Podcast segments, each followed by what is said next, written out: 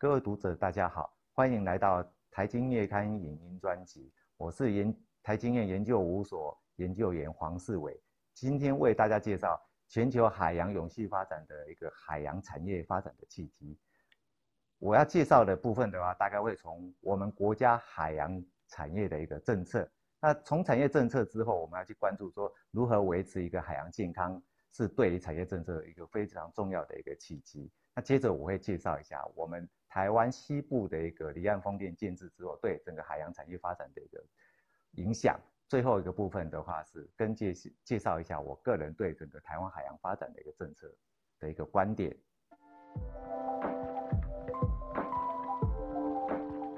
我们大家都知道，海洋是地球的生命之母哦，它蕴藏了非常多的一个自然资源跟这个渔业的一个资源。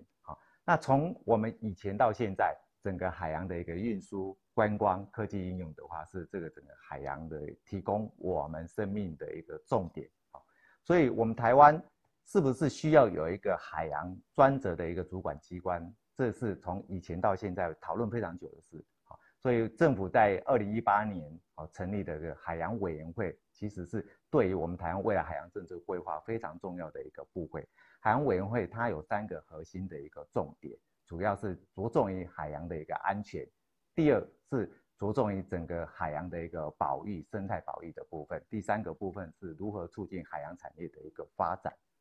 那为了在促进相关海洋产业发展的话，海洋委员会它有三个核心的一个工作哦。那第一个部分的话，在海巡署的部分，它会。维护我们整个国家的海岸的一个安全跟海洋的一个救难服务等等啊。那第二个部分的话，海洋保育就是大家比较熟悉的有相关的一个海洋垃圾的一个部分。近期有关这个桃园早教这个部分的话，也是整个海洋委员会它的核心的重要的一个业务的一个部分。那第三个部分的话是有关海洋产业的发展，海洋产业发展。不是我们所说以往的这个运输产业、航运产业或者是渔业等等，其实它包括很多的一个新兴的一个海产海洋产业，比如说这个离岸风电的一个设置，这也是一个海洋重要的一个产业之一。好，那我们所从事的深层水或者是休闲娱乐运动等等，好，那目前海洋委员会它也在发展它所特定的一个海洋产业，比如说。去做海洋相关的一个监测、测绘、海洋文化等产业的一个规划啊，那这是整个海洋委员会它重要的一个核心。那为了促进整个这个海洋的一个政策发展啊，海洋委员会在去年的六月，它发布的一个国家海洋政策白皮书，它有六大核心的一个目标，从我们的一个整个海洋的一个安全的一个部分。跟生态保育第三个目标有关海洋生态保育的一个部分，那这第四个部分的话，就是最重要的一个部分，就是如何促进海洋产业发展。我们知道整个海洋产业它占我们国家的 GDP 大概接近百分之三啊，那政府也在规划在二零三零年是不是可以把它倍数的一个成长，达到海洋产业整个产值占我们台湾的一个 GDP 达到百分之五的一个规模。那第五个目标跟第六个目标的话，主要是着重一个海洋科技研发跟我们海洋的一个全民的青海近海的一个意识。好，那也由于这样部分，我们在同年的一个六月，政府有一个向海致敬。那为什么会有一个向海致敬？就是过去我们的政经环境的一个影响。啊，我们对于山林哦有管制，那当然在对海岸也有相关的一个管制。哈，那我们可以。知道，就是对海岸的管制，其实影响到民众如何去青海、近海。所以政府在这个青海、近海的一个三大目标里面，哈，第一个部分的话，就是有关这个海水如何洁净，如何有提供海洋一个健康的栖地。我们接近海，不是去污染海，好。那另外一个部分的话，就是如何去做海洋永续资源的一个利用，好。那在这个向海致敬的一个计划里面，其实。海洋委员会它不是独立来去做，它整合了经济部、交通部、行政院农委会跟环保署等相关的一个业务来去做。那以上这样的一个海洋委员会的一个业务的话，会未来促进我们整个海洋产业的一个健康的一个发展。那接着我会跟大家介绍一下我们在今年这一次的台经月刊里面有两个重要核心的海洋产业的一个业务。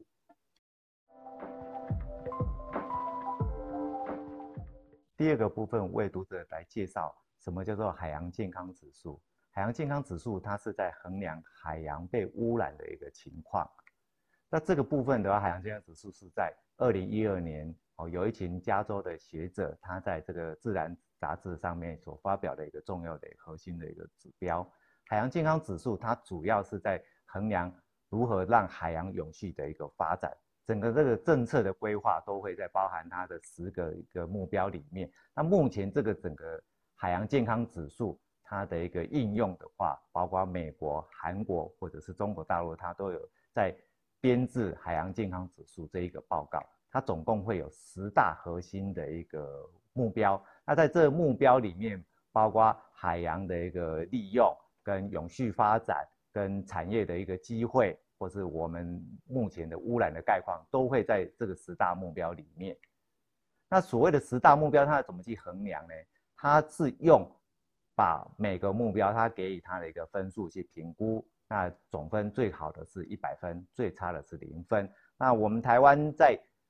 去年的两百二十一个国家或地区里面，哦，我们是排名是第七十七名。啊，但这个七十七名看起来好像不是很好，不过我们还是要去看我们在这十个目标里面，它到底有哪些部分它是比较不好的哈。那我们再看一下，就是说，其实这十个目标里面，我们在这个海洋相关的一个海岸部分，跟这个休闲游憩的魅力这个部分，都相对是比较差的哈。我们从这个七十几分有降到三十几分或五十分的一个情况，那这个整个健康指数。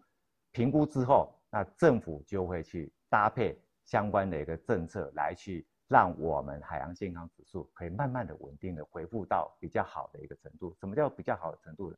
那我们再提供一个案例分析来说明我们刚刚所说的四个主要的一个缺点哦，就是说我们的休闲游憩的魅力不足。那魅力不足的话，政府其实已经在规划我们海洋休闲游憩产业的一个重点产业哈。那这个重点产业其实要有地方政府的配合，从地方创生的一个着手，好，那也同样的，我们整个产业的一个发展里面要去结合在地的文化，比如说我们的屏东、我们的宜兰、花莲、台东有丰富的一个海浪的一个资源，所以我们在潜水部分，在风风帆游艇的部分的话是非常适合这这四个县市来去发展的。那在这个产业发展的部分的话，政府也不希望说个别的地方政府它只发展单一产业，所以我们的整个产业发展要结合海洋的一个运动，跟我们整个生态文化旅游啊，最重要是说，如果我们的游艇产业这它产值相对是比较高的，可以提升整个在地的一个就业机会。那在这样的情况之下，我们休闲游戏魅力这个。海洋的一个指标，它的分数就会慢慢提升到我们原先所预定的目标，在八十分到九十分之间。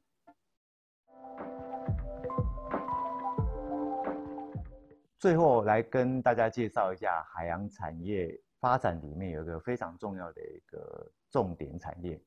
那相信大家在整个西部高速公路，我们会看到非常多的一个风机在我们的沿路上的一个沿岸。那目前政府其实在规划我们的这个离岸的风力发电，也就是说，风力发电机会在海上啊。那风力发电机在海上这个规划，其实是因应政府的一个节能减碳的一个政策。我们再生能源发展的越多，对于我们的一个相关的天然气跟煤炭发电的一个数量就会大幅的下降，也可以让我们的空气品质得以改善。那目前我们在规划的一个离岸风电政策的话，大概有二十四座的一个风场啊，在未来在二零三零年的话，总共会达到五点七吉瓦哈。那这个离岸风电一进来，对于我们这个海洋产业到底有什么样的一个影响？其实离岸风电，各位读者可以看一下，我们整个离岸风电，它在是在我们的这个沿岸这边所做的一个。配置那这配置其实我们的台湾海峡是一个非常忙碌的一个航道，所以这个风力机组一进来，它对于这个过往的一个船只，它就相关的一个碰撞的一个风险就会大为增加。好，那海洋委员会它为了因应这个航道的风险，它也跟这个行政行政院农委会的一个渔业署合作，跟交通部。的一个相关的航港局也有合作来去监控整个离岸风电设置之后，它所衍生出来的一个这个风险。那这个风险其实也造成相关的一个因挑战哈。那第一个挑战就是说，整个这个离岸风电进来之后，海难事故它的一个二次的灾难风险会相对的增加。什么叫二次风险会增加？就是说，以往我们船舶的一个碰撞之后。那在停在海面上，它不会发生什么问题。可是未来在风力机组进来之后，它停在海上，它可漂流的时候，可能又会碰到机组，机组一碰到，也也可能会产生这个机组供电的一个不稳定，造成后续我们本岛对于这个能源的一个供应是不是有重要的一个冲击？哦，那第二个部分的话，就是整个航道安全，如果要去做更精准的一个监控的话，那未来我们整个这个风险的管理啊，对于这个离岸风电，它在这个建制的过程，或是这个轮船、游船这个通过的时候，相关要注意的事项，它就非常多的一个规划在里面。我们的政策规划怎么去规划呢？我们大概要先去了解我们整个这个海事海难发生的时候，相关的一个协调机构，还有对于当前我们的离岸风力机进来之后。它的现场的一个监控等等，那一旦我们发生的时候，我们大概要去盘点，说我目前到底有没有这个能量可以去救灾？那我们在救灾的时候，我们大概要知道我们可能发生灾害的部分。第一个部分的话，其实就是对于相关的一个施工人员，他可能要做好他的教育训练啊。第二个部分的话，是有关于相关的一个。风力发发电机组里面，它要有一个安全的一个设备在里面。第三个部分的话，就是对于我们离岸风力机相关运工作的运维船，啊，它也有相关的设备的一个要求。那最后一个部分就是说，如何将我们的工作的一个人员跟这个相关的设备，还有这个驳船之间做一个整合。那目前政府也在统合。经济部、交通部跟海委会这三个部会来去做我们台湾海域防救灾能量的一个建制。目前在彰化的一个外海这个部分的话，也有相关的监测的一个设备啊，来监控整个这个离岸风电设置它有可能预防的一个灾害的一个设置。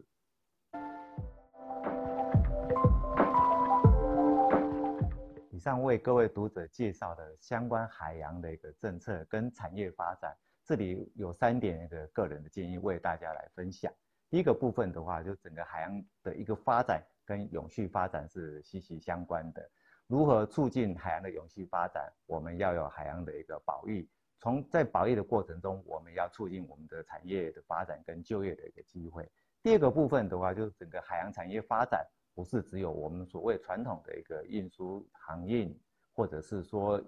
渔业等等啊。我们目前新兴的海洋产业，诚如跟各位读者介绍的离岸风电部分，还有未来的海洋文化、海洋的一个产业发展，都是很重要的一个创新的一个产业。这个部分的话，就是我们整个海洋产业的发展。它是一个供应链的一个发展，不是单独产业发展。从刚刚各位介绍的一个部分里面来看，我们休闲游戏产业是结合文化产业、结合游艇、结合运动等等产业，这样才可以一个健全的海洋产业发展。如果各位读者还有相关的一个资讯想要知道的话，我们可以参考我们以下的这相关连接，有更多的资讯提供给大家。